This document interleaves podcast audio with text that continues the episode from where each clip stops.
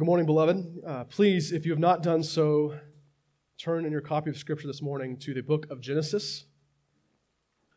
We shall be considering chapters 44 and 45 this morning.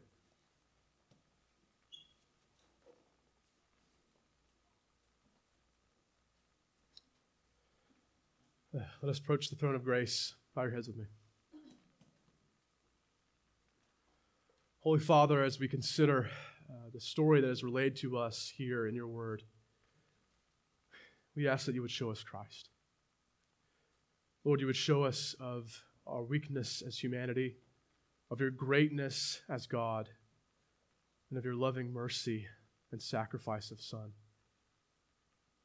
Lord, draw us in close this morning. Let us behold wondrous things. Let our hearts be enlarged, convicted if necessary. But above all, Lord, may we glorify you this morning for the preaching and meditation of your word. It is in your name we pray. Amen. J.R.R. Tolkien. Some of you seem to have heard of him. He was the prolific author of The Hobbit and The Lord of the Rings. For almost 100 years or so now, his works have delighted millions of readers and audiences, for those who watch the movies, around the world with fantastical stories of elves and dwarfs and orcs and hobbits, of kings, knights, rangers and woodsmen, of great feasts and rings that show the corruption of man's heart. His works are some of the greatest pieces of English literature, in my humble opinion, that have ever been penned, dealing with concepts such as love and grace, heroism, joy, courage, and perhaps chiefly, good always triumphing over evil, no matter how dire the circumstances and no matter what evil has attempted to do. In my opinion, they're much more than just books that children or teenagers read in high school. But some have a different opinion. Some say that these books are simply fantasy, right? Nothing more than escapism, right? Something to get lost in on a lazy afternoon, to just kind of run away and get away from the stresses of life through a little bit of imagination. All right? Just any little children's books of fiction. And that may be so. Yeah, children definitely do have more of imaginations than we do. And I say that more so to our shame than to theirs. But to rebut, I posit to us this morning something found within the creation story of Tolkien's world, right? The world of The Lord of the Rings. It's found in his prequel, The Lord of the Rings. I'm sure not many of you have heard of it or have read it. It's called The Silmarillion. I do not recommend it for most people. It is not a fun book, per se. But in that story of the Silmarillion, we see the creation myth, the creation account of Tolkien's world. And in it, we see two characters, perhaps chiefly being represented, okay? One that is God and one that is Satan, okay? Tolkien is not, creating this out of thin air. He is stealing...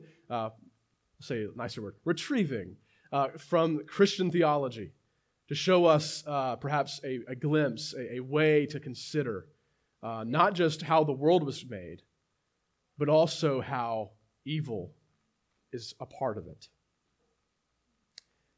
The exchange found in the creation account of Tolkien's world in the Silmarillion is taken quite a bit from the biblical narrative. We see the god of Tolkien's world, Eru Iluvatar, from here on out we're just going to call him God, and Melkor, the Satan figure.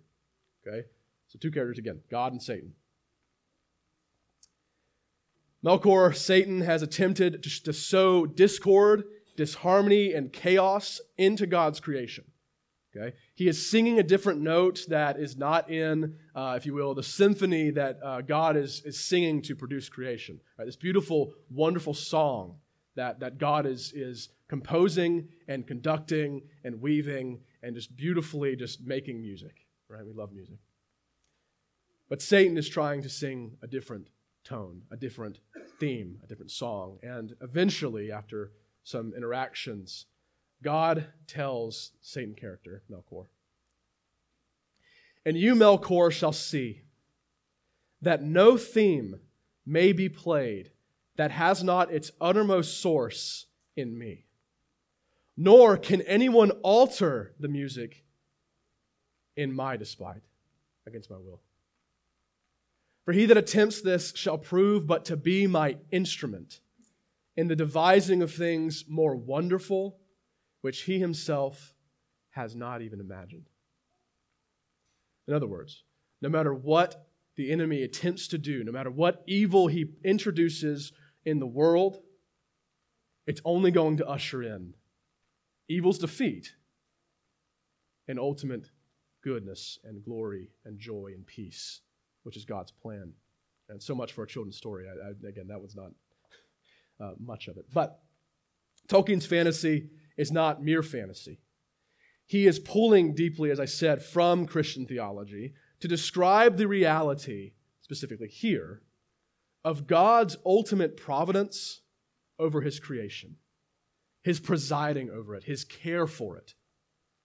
And no matter what the enemy does, it's God's world, not his. We see this perhaps most succinctly expressed in the Proto-Evangelium, right? Genesis 3:15, the first gospel that Kevin often refers to us, especially here in the book of Genesis. God's decree that the serpent, that though evil may appear to gain a foothold on God's good design, the seed of the woman shall only be wounded and shall ultimately destroy evil. He shall bruise your head, and you shall bruise his heel. And this is the gospel, that the promise to God's chosen people. Okay, that's the narrative of not just Genesis, but of all of the biblical narrative, the entire account of Scripture, is that God is destroying evil and reconciling and restoring the world to Himself for His glory and for our joy. And this promise, this gospel that's being preserved by God's providence, we have seen again and again in our readings in Genesis and perhaps with most clarity in our discussions and considerations of Joseph, the shepherd, the son, the favored son of Jacob. As Kevin has shown us these past few weeks, Joseph's life is one deeply imprinted with an abiding trust that God truly works all things together for good for those who are called according to His purpose. We begin our journey with Joseph back in Genesis chapter 37, read for us only earlier, wherein he proclaimed to have dreams of ruling over his family, right? His brothers and father bowing down to him as servants to a master. And understandably, perhaps, his brothers in response plotted treacherous things against him. Eventually, at Judah's loving recommendation, selling him into slavery to the Egyptians, to just get rid of him, to just not have to worry about him ever again. After all, right? Why kill them themselves, getting blood on their hands when they can make a quick buck? I mean, he is their brother after all. Have some decency. We'd rather him toil to death in the sun in the desert and die. We read how Joseph was thrown into jail, being falsely accused of advances on his master Potiphar's wife, how he suffered for years, locked away and forgotten in a damp and dark dungeon, and how he was freed and brought into the house of Pharaoh to be placed at his right hand as the second most powerful man, not only in Egypt, but perhaps throughout the entire known world at that time in the Middle East or Near East. And then we reach the beginning of the narrative's climax, right? Joseph's brothers returned. The men that sought his destruction, plotted his assassination, eventually selling him into slavery, are now bowed before him as desperate servants seeking a handout from to their perspective, seemingly harsh and confusingly bipolar governor of Egypt. We've seen in the past few chapters how Joseph has tested his brothers, accusing them of being spies and liars, throwing them into jail one moment, and in the next, throwing them a feast right? Keeping them on their toes, not really sure what to expect next. Is Joseph torturing them for sick pleasure? Is he being fueled by a desire for vengeance? Not in the slightest. As we saw last week, Joseph is testing them to consider and weigh their hearts. Where are they at? Are these the same men who grabbed me and threw me into that pit? Being silent to my cries for their mercy.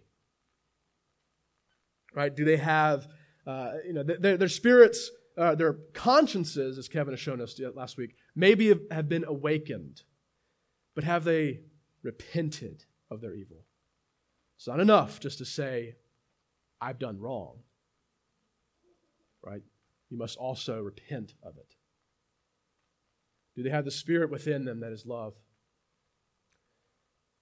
Indeed, it is ultimately God, through Joseph here, who's offering the final crucible to his brothers. Okay? Given the perfect opportunity to do so, and the stirring up of their jealousy, will Joseph's brothers betray Benjamin, the other favored son of Jacob, who is of Jacob's favored wife, Rachel? Would they betray him just as they did Joseph, giving him over into slavery to save their own skins? Genesis chapters 44 and 45 illuminate for us this morning that same truth that Tolkien was retrieving from, and is again the same truth that is deeply abiding within not just the book, but also the world. That being that God is in the process of devising things more wonderful than we could possibly imagine, because we can't imagine the way he's doing it. We see this morning here in these chapters God's divine conversion of Joseph's formerly evil brethren, the divine reconciliation that God brings about through the love of Joseph for his brothers, and underlying everything, perhaps even fueling everything, God's divine ordination to fulfill his promise and to preserve the people and the world that he loves. Again, that is divine conversion for those who are writing notes, divine reconciliation, and divine ordination. Firstly, the divine conversion of Joseph's formerly evil brethren. Following the grand feast, wherein Joseph blessed Benjamin over his brothers, right, giving him a better portion than the others, showing obvious favor towards him, we are now going to jump right into chapter 44, for we read right after this, verse 1, "Then he commanded the steward of his house, 'Fill the men's sacks with food, as much as they can carry, and put each man's money in the mouth of his sack, and put my cup, the silver cup, in the mouth of the sack of the youngest, with his money for the grain.' And the servant did as Joseph told him." Joseph now begins the final test by framing Benjamin. Not very a good thing, but for a purpose. He is testing to see again what their response might be to the situation presented before them, right? When the servant catches up with the brothers, the servant relays Joseph's accusation of thievery to them. And the brothers are indignant of their innocence, right? They're completely dead set that they have not committed such a sin against Joseph, who they don't know is Joseph. They think it's just an Egyptian governor, right? If anything, they probably want to get as far and as quickly away from him as possible. Why would they have any connection to him or try to one-up him? They just would rather close their eyes, pretend like he never existed.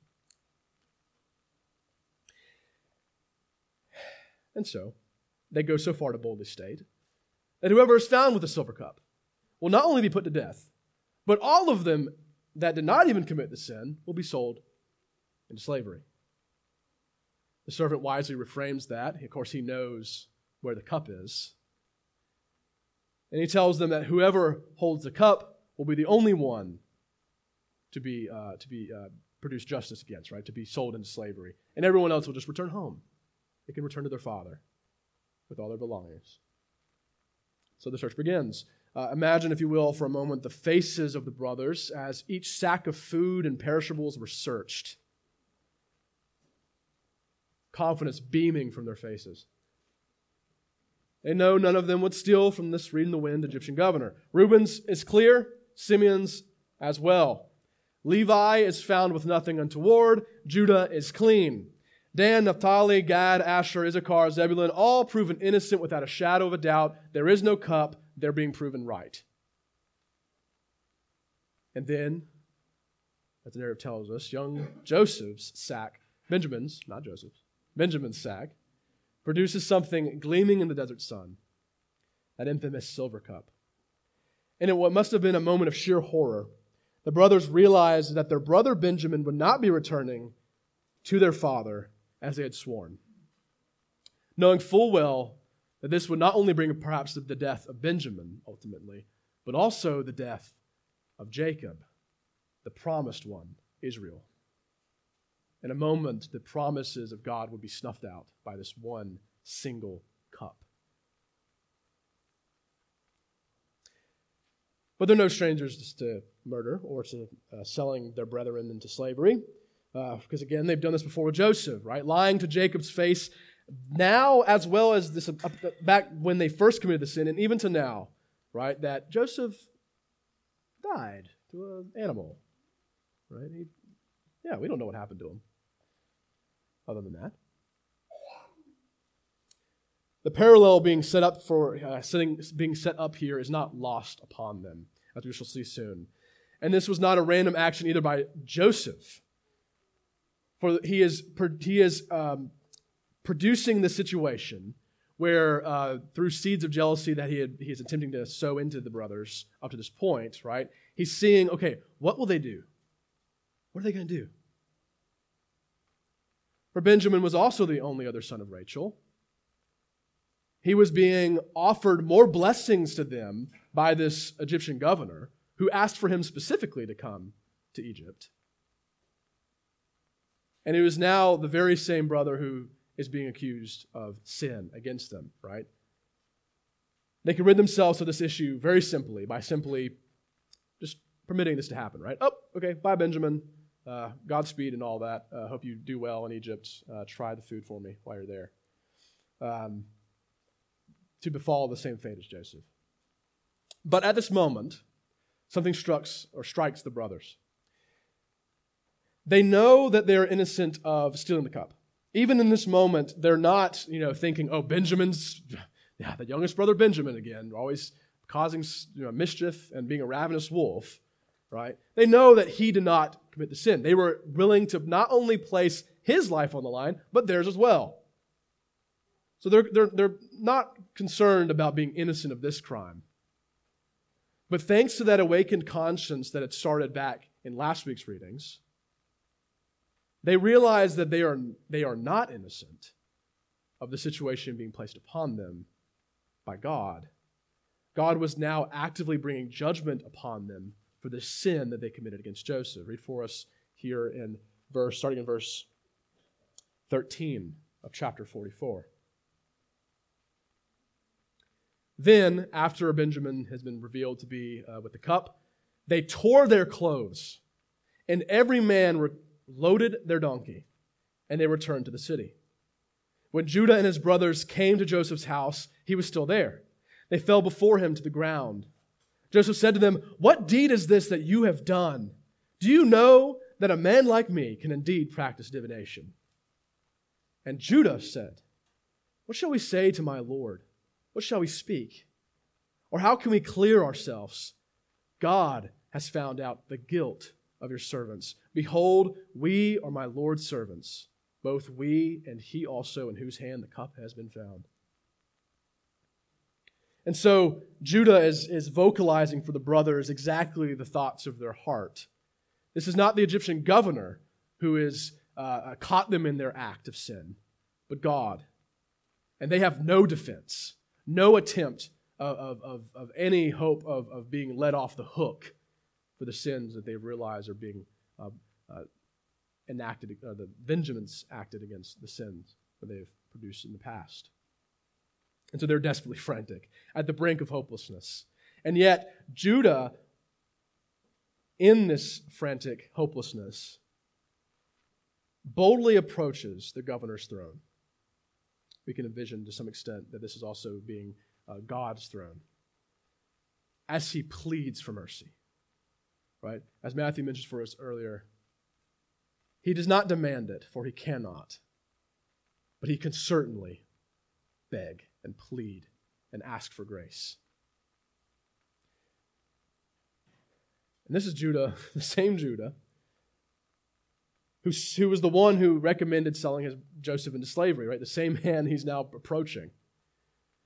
The same Judah who acted horribly against Tamar, his own daughter-in-law, wanting to burn her at the stake for immorality that he himself committed against her. He's begging for mercy. This is not going to go down the same way as it did back at Dathan, at that hole in the ground, right? He will not replay his sin again against Benjamin. Either Benjamin would be freed and returned to his father, or Judah would forfeit his life for the sake of Benjamin. Let's get me down to verse 30.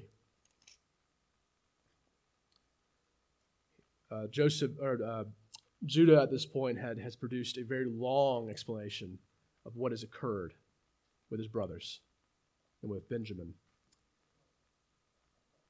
And he culminates his passionate plea by this. Now, therefore, as soon as I come to your servant, my father, and the boy is not with us, then as Benjamin's life, as Jacob's life is bound up in Benjamin's life, as soon as he sees that the boy is not with us, he will die, and your servants will bring down the gray hairs of your servant, our father, with sorrow to Sheol. For your servant became, speaking of himself, Judah, became a pledge of safety for the boy to my father, saying, if I do not bring him back to you, then I alone shall bear the blame before my father all of my life. Now, therefore, please let your servant remain instead of the boy as a servant to my Lord, and let the boy go back with his brothers. For how can I go back to my father if the boy is not with me? I fear to see the evil that would find my father. The one who sold Joseph into slavery now offers to Joseph himself to be a slave. Kevin calls this a redemptive reversal. Someone may call irony, but no, this is exactly what God is the author Moses is trying to show us here. And Judah does this for love, not for selfishness, not for gain. Poetically, as one commentator remarks, the fatherly favoritism that earlier sparked brotherly hatred is now the very ground upon which Judah stands to secure Benjamin's release. The very thing that once produced evil and hatred and malice in Judah's heart is now the thing that is producing love and producing mercy and desiring self-sacrifice. Judah will substitute himself, and Benjamin will go freed. And this is the moment. This final remark by Judah to Joseph is what convinces Joseph that his brothers' hearts of stone have been converted divinely into flesh.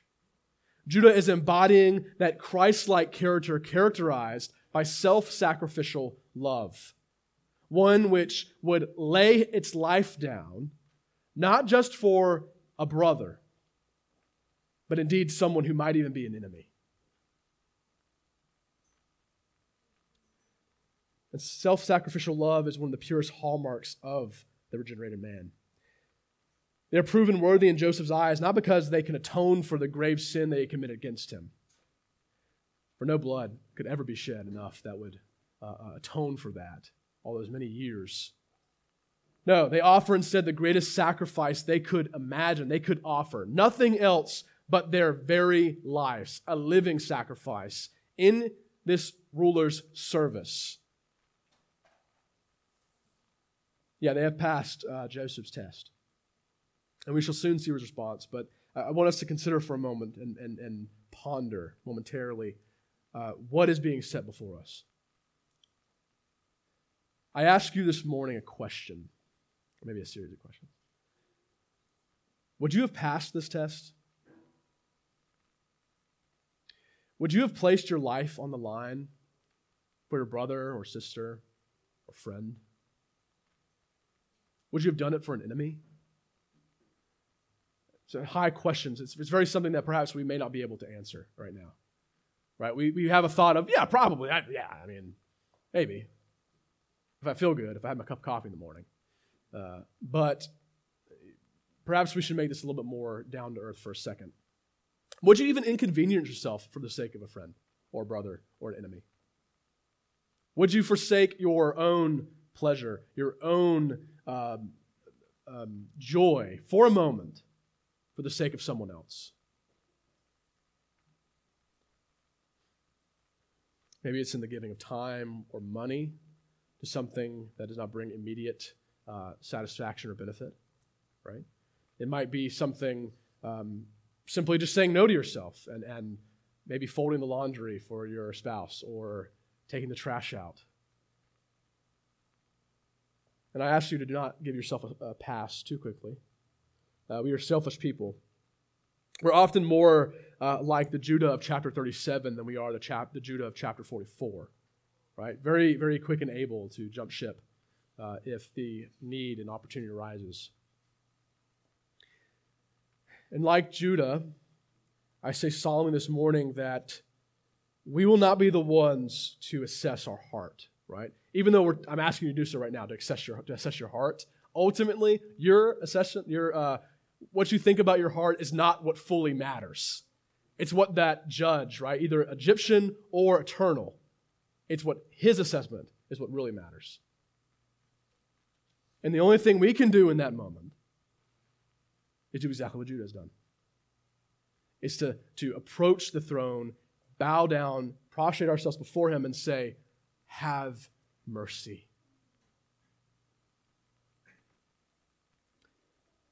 And the promise is that if that is the case, if you return to this throne in penitence and a desire to serve your life for the sake of this king, the promise is that he will not reject you.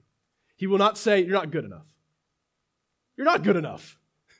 That's not the point. That's exactly why you're there.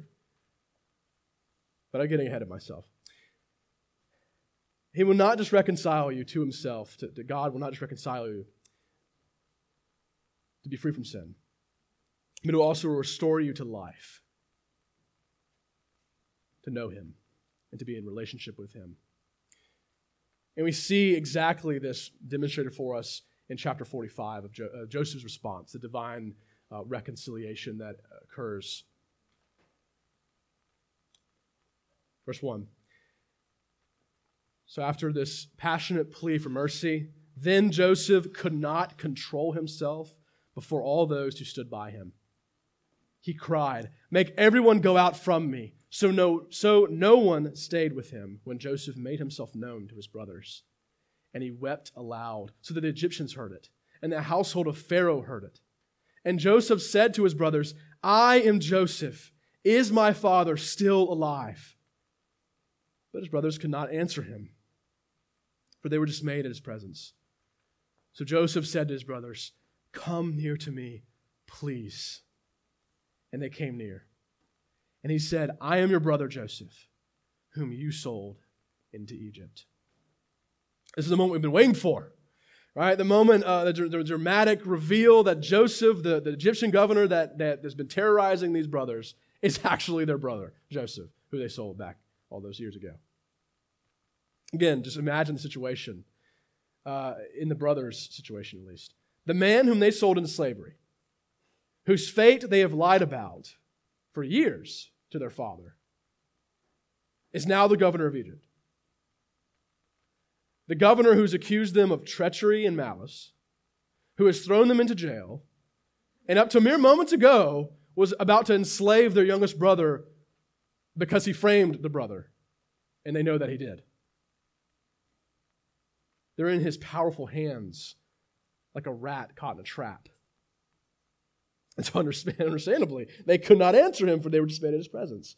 Right? They're terrified that, yeah, this is not a moment of relief for them. This is a moment of, oh yeah, this is judgment. We were right. Time to get what we had coming. But it's unfounded. Joseph was consumed all these years not with hatred towards them, a hatred that stirs up strife and derision and death, but rather he was fueled by a love that is to cover their sins against him, as Proverbs 10 tells us. He tells them not to, yeah, you better keep groveling and throwing yourself down, and you better start throwing dust on your head and ripping your clothes. Keep doing that for about 5 minutes, and I'll let you get off easily. No, he tells them instantly to come to him. He draws them in close to himself. And he offers to them salvation from the famine covering the land, that destruction that threatens to snuff out Jacob and his family. The force that will wipe out the promised offspring in their eyes if they do not get food from this Egyptian. Or now, as I know, their brother. In a response paralleling the Abrahamic promise, Joseph states to them, starting in verse 9, "Hurry and go up to my father and say to him, 'Thus says your son Joseph, God has made me Lord of all Egypt. Come down to me. Do not tarry. You shall dwell in the land of Goshen, and you shall be near me, you and your children's children, and your flocks, your herds, and all that you have. There I will provide for you. For there are yet 5 years of famine to come, so that you and your household and all that you have do not come to poverty. And now your eyes see, and the eyes of my brother Benjamin see, that it is my mouth that speaks to you. You must tell my father of all my honor in Egypt, and of all that you have seen. Hurry and bring my father down here.' Then he fell upon his brother Benjamin's neck and wept. And Benjamin wept upon his neck. And he kissed all his brothers and wept upon them. And after this, his brothers talked with him." He offers a place where they will find rest, peace, and protection alongside him. He kisses them all. Firstly, Benjamin. It is the son of his mother, after all. But then each and every single other brother, he grabs hold of them, embraces them, and forgives them. It's a beautiful sight. And before they leave to retrieve Jacob, not only is Joseph telling them that, yeah, I will provide for you, you will have no want, you have no need, I know exactly what you need, just go get our father. That's not enough, right? He bestows a final gift, where it says in Scripture that to all of them, he gave each man changes of raiment, changes of clothes. He gives them a robe.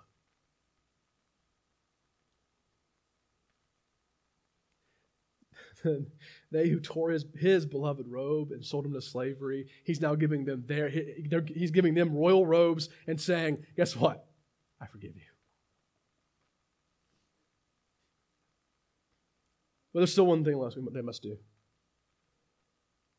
They may have confessed to him. They may have begged for mercy to him, but they have not confessed their sin completely.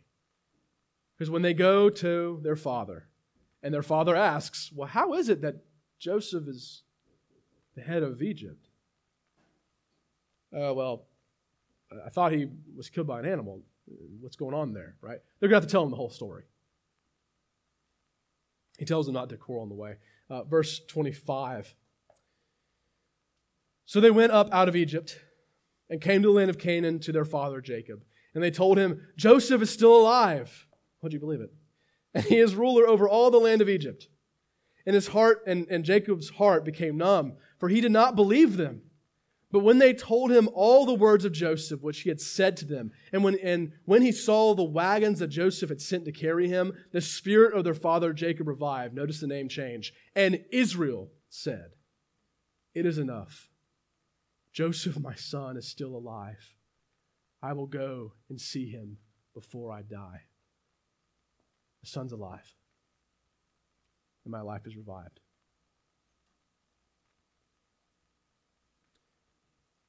And so, but at the end of all this, we'll see you next week. Jacob and his family are saved. Right? They don't die. They don't perish in the famine. But I want to return for a moment back to this room currently with another question, or with another thought, rather. If there's any doubt in your mind of how God receives a repentant sinner, take special note of this, of what Joseph has done to his brothers. Because this is not just how Joseph reconciles himself to his brothers. This is also how Christ reconciles us to himself. Right? Jesus is not some stoic, stone-faced, statue-like, sterile God that stands outside of our suffering and just wags his head and says, no, you deserve this. You deserve this groveling. You deserve this suffering that you've been placed in because you're a sinner. No, he passionately and he embraces them. They repent and they say, we have no defense. We can only entrust ourselves to your mercy. And he says, come near to me. Come to me, all who labor and are heavy laden, and I will give you rest. This is Christ speaking. Take my yoke upon you and learn from me, for I am gentle and lowly in heart. And you will find rest for your souls, for my yoke is easy and my burden is light. He does not condemn us in our sin, but declares that he alone has the power to forgive our sin, given that we come to him in faith, even if that faith is as small as a mustard seed, even if we don't really fully, completely, 100% trust it. I don't think any of us in here would say, yeah. Every single second of every single day, I just know that me and God are good. Like, He's going to forgive me. Like, we're good. We're great. And that's not where the parallels to Joseph end. God has made Christ the Lord of not just of Egypt, not just of Israel, not just of Jerusalem, but of the entire universe, of all of creation. Christ himself says that we will dwell under his wings, his pinions, as a mother hen with her children, protecting us. He promises that we shall have no want for food and drink, found in Matthew 6, that we need not worry about even our bodies, for our Heavenly Father knows exactly what we truly need. And he places upon us his robe of righteousness, removing our filthy rags and placing his beautiful ones upon us. And we didn't earn it.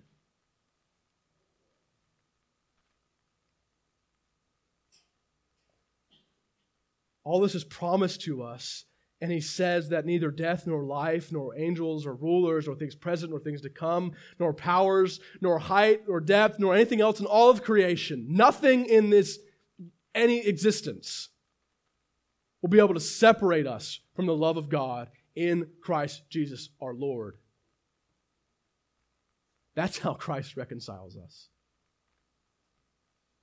Not as a bipolar Egyptian governor, but as a merciful and loving older brother.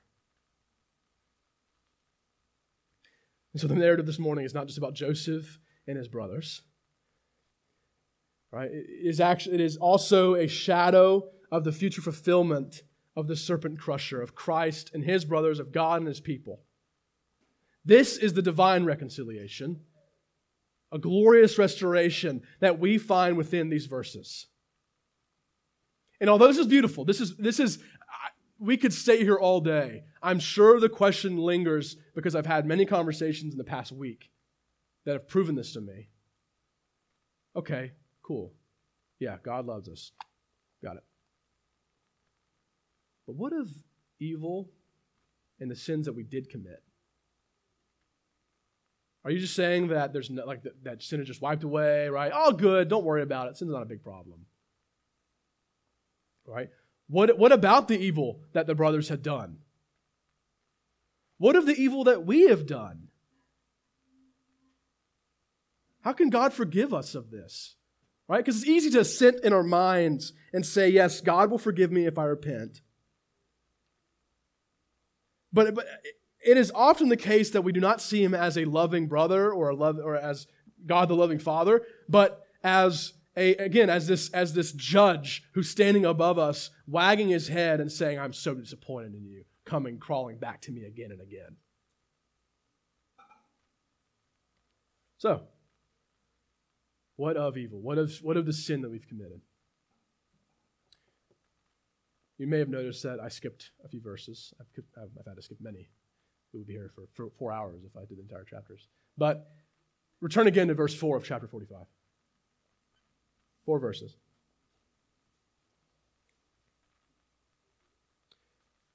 So what of evil? So Joseph said to his brothers, come near to me, please. And they came near, and he said, I am your brother Joseph, whom you sold into Egypt. And now, do not be distressed or angry with yourselves, because you sold me here. For God sent me before you to preserve life. For the famine has been in the land these 2 years, and there are yet 5 years in which there will be neither plowing nor harvest. And God sent me before you to preserve for you a remnant on earth, and to keep alive for you many survivors. So, in conclusion, therefore, it was not you who sent me in the final analysis, but God. He has made me a father to Pharaoh, and lord of all his house, and ruler of all the land of Egypt. And then he goes forward to proclaim the promises that he will give to his brothers if they would return with their father. Joseph does not deny them and say, yeah, you guys, water under the bridge, right? Yeah, you sold me into slavery and all that. That wasn't great, but and I ended up in jail, and it wasn't the best time necessarily. He does not wipe away their sin, but he shows them, because they are now not only awakened in the conscience, but also redeemed in their heart, right? They've been converted. He shows them the reality of what has happened. He has shown them a perspective that reframes everything and is also the basis by which he can forgive them. Right? He's not saying, yeah, you guys were just like little robots that God winded up and then just kind of let go, and then, God wanted to sell me into slavery. No, he's not saying that they were coerced into selling him into slavery. Right? They had a free hand. They chose that willingly. They deliberated on it. They were like, should we kill him? No, maybe not that. Maybe we should just leave him in the pit. Let's just throw him in the pit. We'll figure it out later. Right? Let's mull it over. Let's get a good night's sleep, get a good breakfast in the morning, then we'll come back and decide what to do with him. Right? This was freely of their volition. They chose this in the temporary sense. They believed it was good to do so, right? That is the allure of sin, is that just as Eve was deceived in the garden, the reason why we choose sin is because we think it's good in some way or somehow. Maybe it benefits us. Maybe it's just pleasurable. Maybe it's just something that kind of helps us out here or there, right? No matter what, at the root of it, when you get down to the brass tacks, it's because we think it's kind of, it looks good to the sight. And so again, Joseph is not saying, yeah, you guys are let off the hook for your sin, right? Paul talks about this in the book of Romans, right? Oh, yeah, I'll go to that rabbit hole. But that all being said, God, they have committed this sin. They were the ones who chose this. He's also saying not only did you sell me into sin, right, or sell me into slavery, but in that action of you selling me into slavery, it was God's action in that was sending me to Egypt. So ultimately, in eternity, in the eyes of something that we really can't even conceive, that's something beyond us, Joseph is comforting his brothers. Not with a lesson in theology, but by saying, no, this was for your good and my good. Your sin was used by God to bring about salvation for us. I think of Acts, the book of Acts, when the apostles say that it was, I'm going to butcher the verse, but the men who put Christ on the cross, right? They were the ones who crucified Christ, but it was God's determination, God's will for that to happen.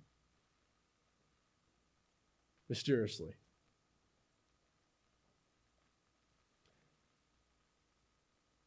And so because of this, all things considered, Joseph is saying all this to encourage and comfort his brothers. Not with something that's like, man, I don't understand that. That's crazy. He's not asking them to understand it necessarily. He's just saying, this is the truth.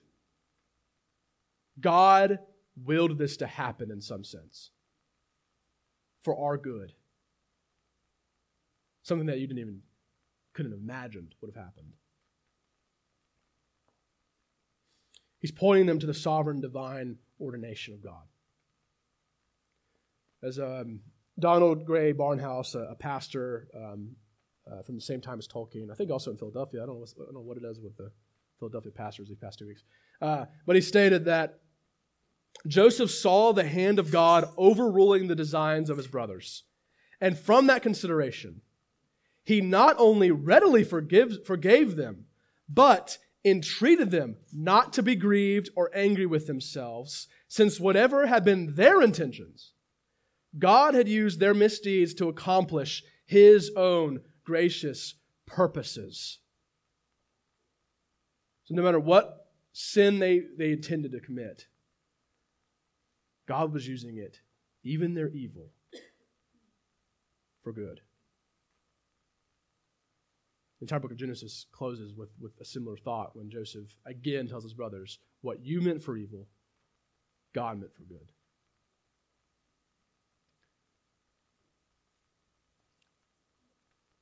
Do we ever think about life in this way? Do you ever yes, you may say, yeah, God's sovereign, that's cool, right? I can assent to that, maybe. But do we ever think about the fact that it is our loving Father who is actually enjoying the creation by working in midst and through and in all of it? Because if you consider that for a moment, it should not fill you with dread. It should not fill you with terror if you're in Christ. But actually immense and unimaginable comfort. And no, you're not going to be sitting there like, man, I just got, my car's totaled, my kid's throwing up in the back seat. Man, God is so good. God is, yes, this was the will of God on my life that I go through this. Obviously not. But consider, if you will, how the Lord is providing for you. If you're still breathing this morning, I say that you have to consider this. You have to consider that God is the one who is working in the midst of the sin and the suffering of your life to bring about, if you are in Christ, good for you. Hindsight is 20/20. I admit, yeah.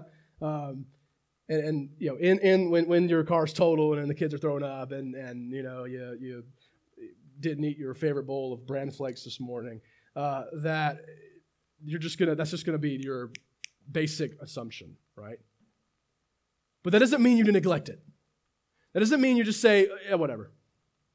No, you should desire to view the world in a way that is constantly being fueled by the Lord's hand of all of life. He's not just here in this dank and kind of warm cafeteria. He's not just in your prayer time or even in the book. He's all there. He's on all those places, obviously. But in every second of every moment of your entire life, God is there.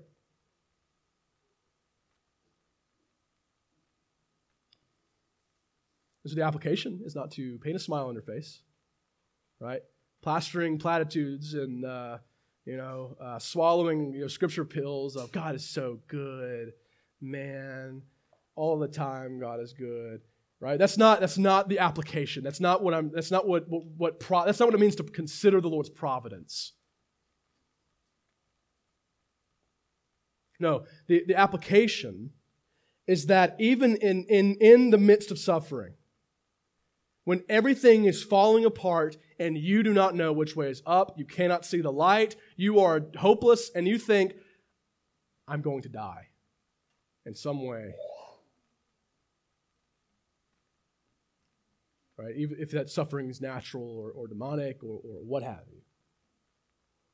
The application is in that moment to remind yourself that God is still using even this. This moment is not wasted.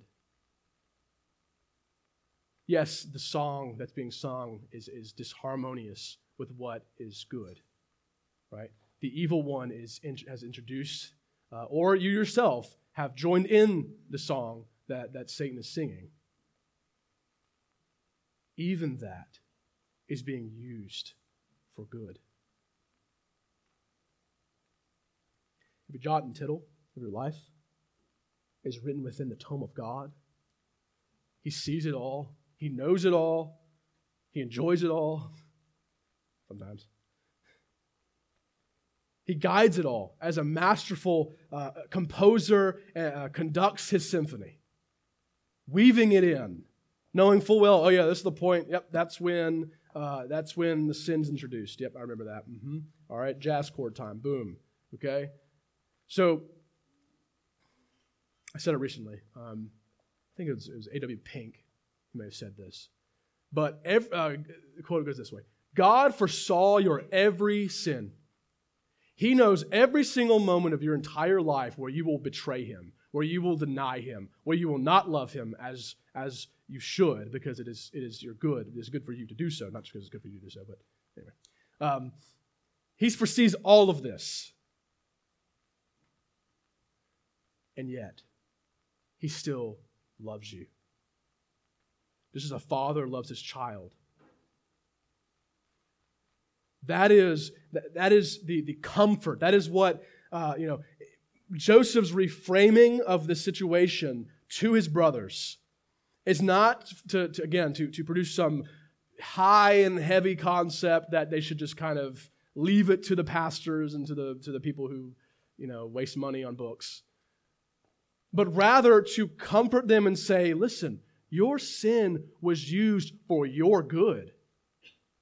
Not that it was good or that you are given the pass for it, but even that was not a moment where God said, according to plan.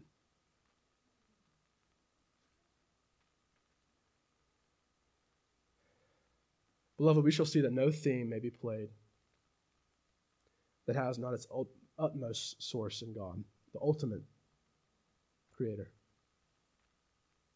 No one can change the promise and hope of Christ Jesus. Right? The offer of reconciliation he gives will not be changed. They are his terms, not ours. And any attempt to do so will only bring about his glory quicker, in a sense, and our joy. And the devising of things more wonderful, which we ourselves cannot even fathom nor imagine. Amen. Let's pray.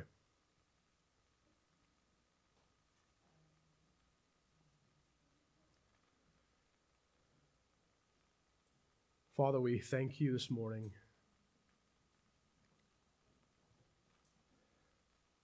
for our brother Christ, the one who calls us to himself passionately and endearingly, to turn from our sin and to come to him. Lord, Joseph is not the hero of the story, nor really is Judah, and we aren't either. But it's your son.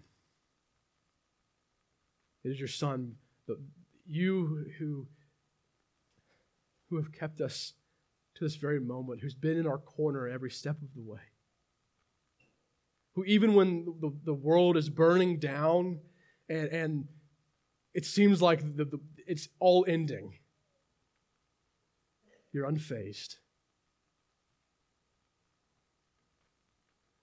And you remind us that it's not ending. It's only beginning.